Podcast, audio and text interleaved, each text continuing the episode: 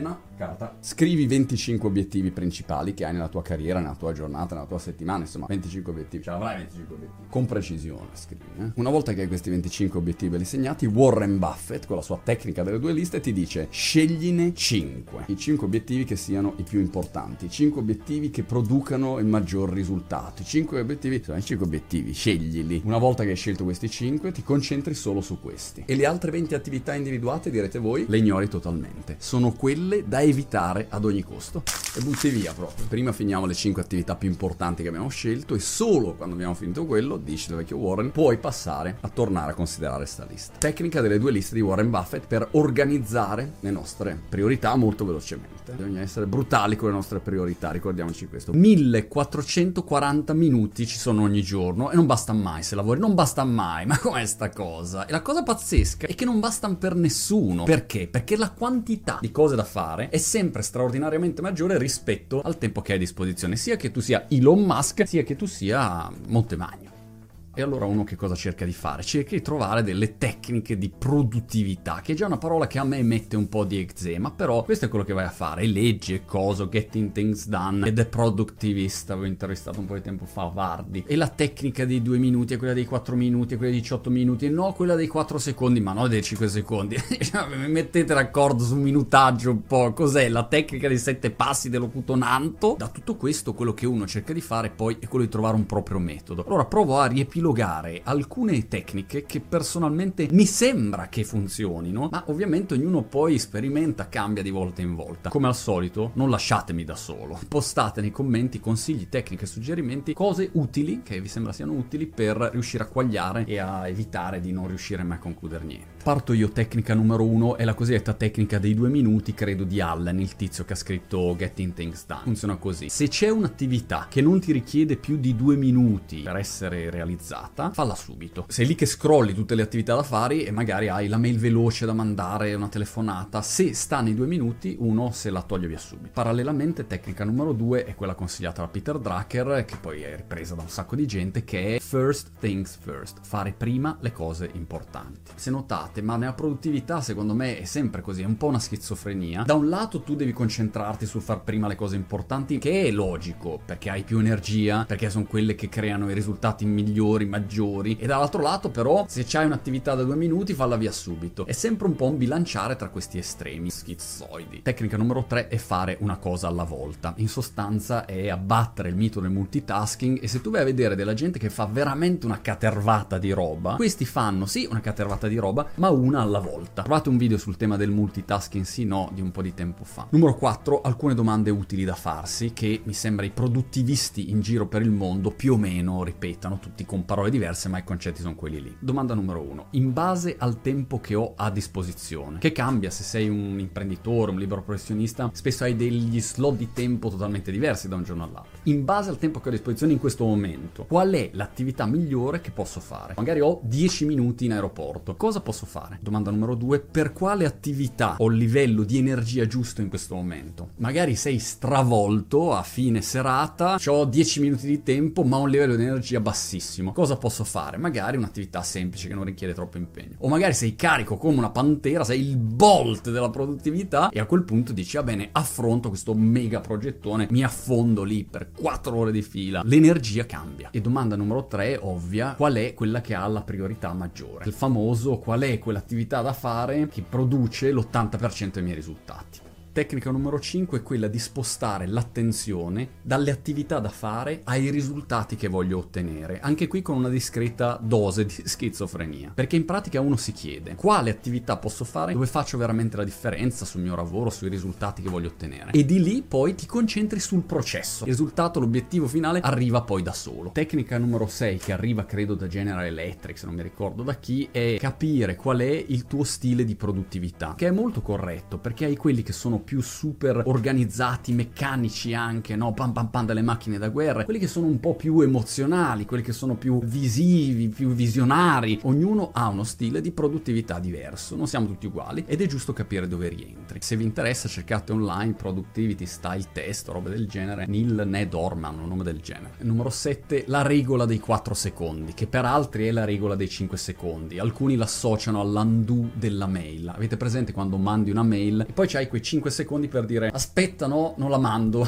ci ho ripensato. Questo in realtà è il consiglio dei nostri nonni. Fermati e respira, ecco quella cosa lì. Quando sei sommerso da miliardi di attività e hai l'angoscina che ti esce fuori, che diciamo come farò a fare tutto fermati e respira. E poi entri con tutte le 740 tecniche che abbiamo visto finora. Tecnica numero 8 è impostare una routine rigida. Vi faccio un esempio. Io ho sfornato una quantità enorme di video negli ultimi due anni e mezzo, centinaia di video, e ho spesso della gente che commenta. Ieri un ragazzo ha scritto: Ma che team hai dietro per produrre un video al giorno? Le luci, cose, la registrazione, il montaggio, i testi, tutto quanto. Eccolo qua il team. Una persona sola, diversamente giovane e pelata per di più. Eccola qua. E qual è il trucco in quel caso per riuscire ogni giorno a buttare fuori un video, considerando che io non faccio questo di mestiere, non sono un videomaker, non so montare, sono negato, no? lo vedete, le luci ogni volta sono diverse, un disastro. Il barbatrucco in quel caso è una routine rigida. Ogni giorno mi alzo, faccio sempre le stesse cose. La prima cosa che faccio, finite di fare le mie cose nel bagno, a quel punto registro un video. Accorgimento conclusivo numero 9 è il più importante. È importante prendere atto del fatto che non è un gioco di tecniche e trucchetti, è un fatto di cambiare mentalità. Ho chiesto alla mia dolce metà stamattina, che è super produttiva come persona, ho detto, ma secondo te qual è il segreto della produttività? E lei giustamente mi ha detto, you need to have the right frame of mind.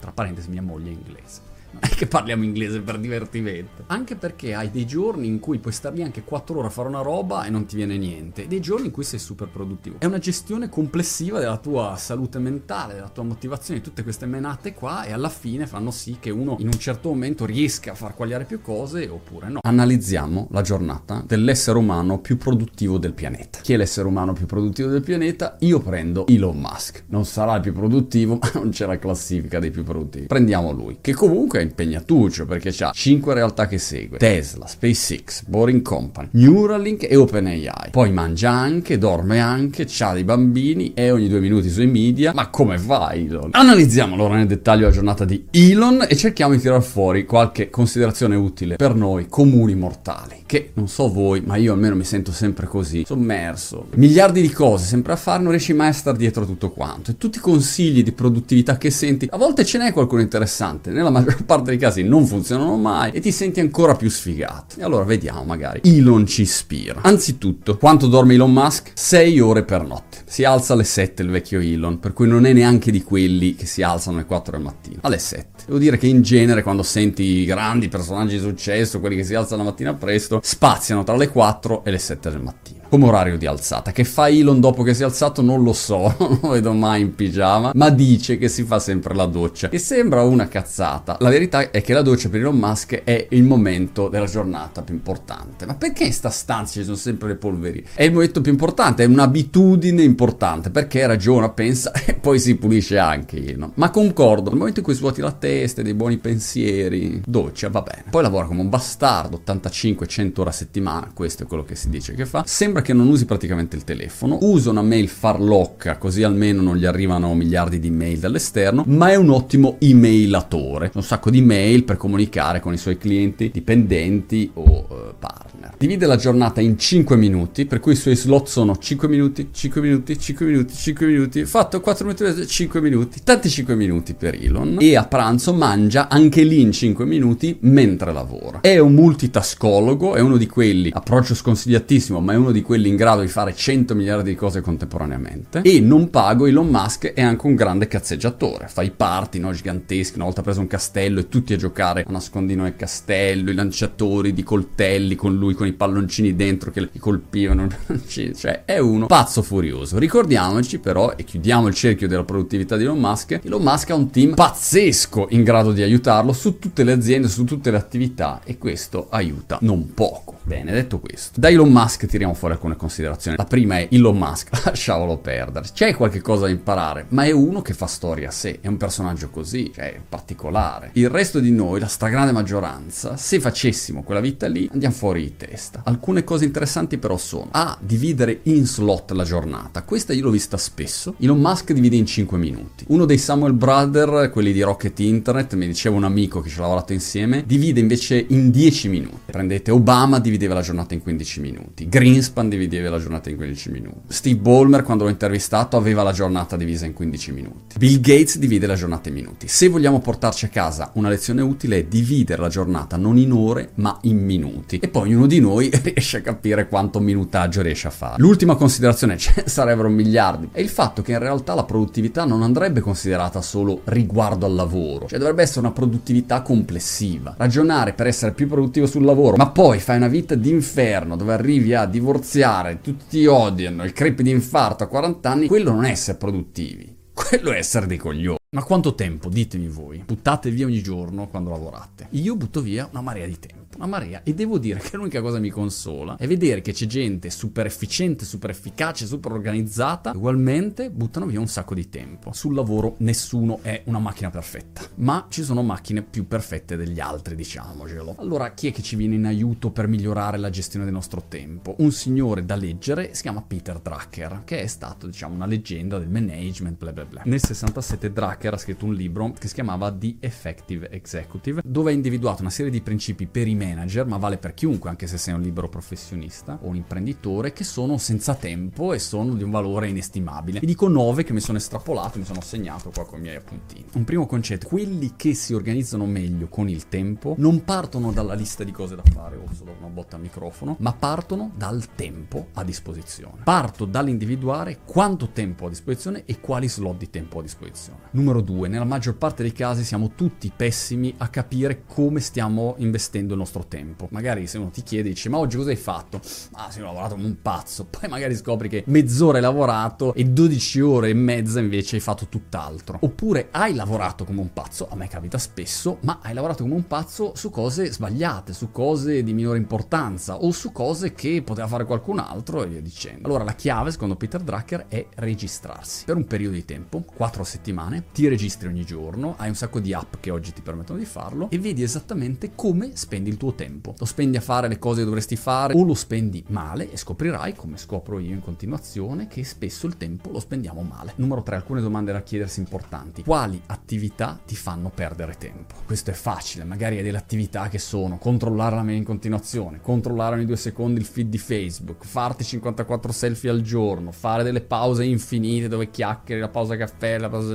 Quali sono quelle attività che non ti portano da nessuna parte, non portano nessun contributo attivo al tuo risultato, al tuo lavoro. Numero 4. Quali attività posso delegare a qualcun altro? Io per anni, ogni volta che avevo un progetto online in mente, partivo e mettevo su io il sito in WordPress, cosa sceglievo il tema e poi caricavo il plugin, installavo SFTP, ma non le puoi delegare a qualcun altro quell'attività? E uno dice no, spesso non ho il budget, le risorse per delegare. E troverai all'inizio qualcuno. Se hai la mentalità della delega, vai su Fiverr, gli dai 5 dollari per fare un logo, non ti devi mettere a farlo tu. Delegare ti risparmia tempo importante ed è anzitutto una mentalità. Numero 5. Quali attività faccio che fanno perdere tempo agli altri? Magari hai un report giornaliero che chiedi a alcuni tuoi collaboratori e magari questi potrebbero fare benissimo un report settimanale e non ti cambia niente. In quel caso è la tua richiesta che fa perdere tempo a loro, che non porta un risultato finale positivo. Magari quello deve vendere e sta a mezza giornata a prepararti il report giornaliero. Numero 6. Individuare le crisi ricorrenti. Ad esempio, sei un libero professionista e ogni anno hai la dichiarazione dei redditi, devi presentare tutta la parte di tasse, eccetera, eccetera. E inizi a impazzire, perdi un sacco di tempo, ma cose, documenti, devo raccogliere. Quella però è una crisi ricorrente, perché è una scadenza che possiamo prevedere. Le crisi ricorrenti fanno perdere un sacco di tempo e uno può pensare quali sono i sistemi, le piattaforme che posso usare, i collaboratori che posso portare dentro per evitare che ogni volta sia una perdita di tempo. Numero 7, dove si ferma l'informazione. Spesso uno perde tempo perché l'informazione non circola. Magari fai una call con un cliente e magari ti dimentichi di coinvolgere l'assistente o il tuo socio o il project manager che poi dice ah forse lo potrebbe seguire lui sto progetto. Allora finisci la call e devi metterti lì e briffare il tuo collaboratore, il project manager eccetera eccetera e perdi un sacco di tempo. Numero 8, spesso perdiamo tempo perché l'organizzazione è fatta male. L'organizzazione è proprio dell'azienda, della struttura e se lavori per qualcuno magari non dipende da te. Però se sei un professionista o sei un imprenditore puoi invece impattare su quello. Ad esempio le riunioni. Devi fare per forza miliardi di riunioni. Peter Drucker, ad esempio, sulle riunioni ha una frase bellissima quando dice che la riunione non dovrebbe essere la norma, ma dovrebbe essere l'eccezione. Poi numero 9, consolidare, che è un bellissimo concetto. Una volta che hai registrato, hai analizzato, hai tolto e ripulito, che è un'attività continuativa, non è che la fai una volta, la fai tutta la vita purtroppo. A quel punto consolidare. Lui suggerisce 90 minuti, blocchi lavorativi di 90 minuti minuti, che poi magari fai 20 minuti una pausa, 20 minuti eccetera eccetera, ma blocchi consecutivi, non di 10 minuti, un'ora e mezza dedicata ai problemi principali, a quello che conta. Perché alla fine impazziamo per riuscire a trovare il tempo, gestirlo meglio, per fare quello che conta, quello che impatta di più sul risultato del nostro lavoro. Il tempo, eccolo qui, è quello che se gestiamo bene fa tutta la differenza del mondo. Come direbbe Peter Drucker, se non siamo in grado di gestire bene il nostro tempo, non possiamo essere in grado di gestire nient'altro.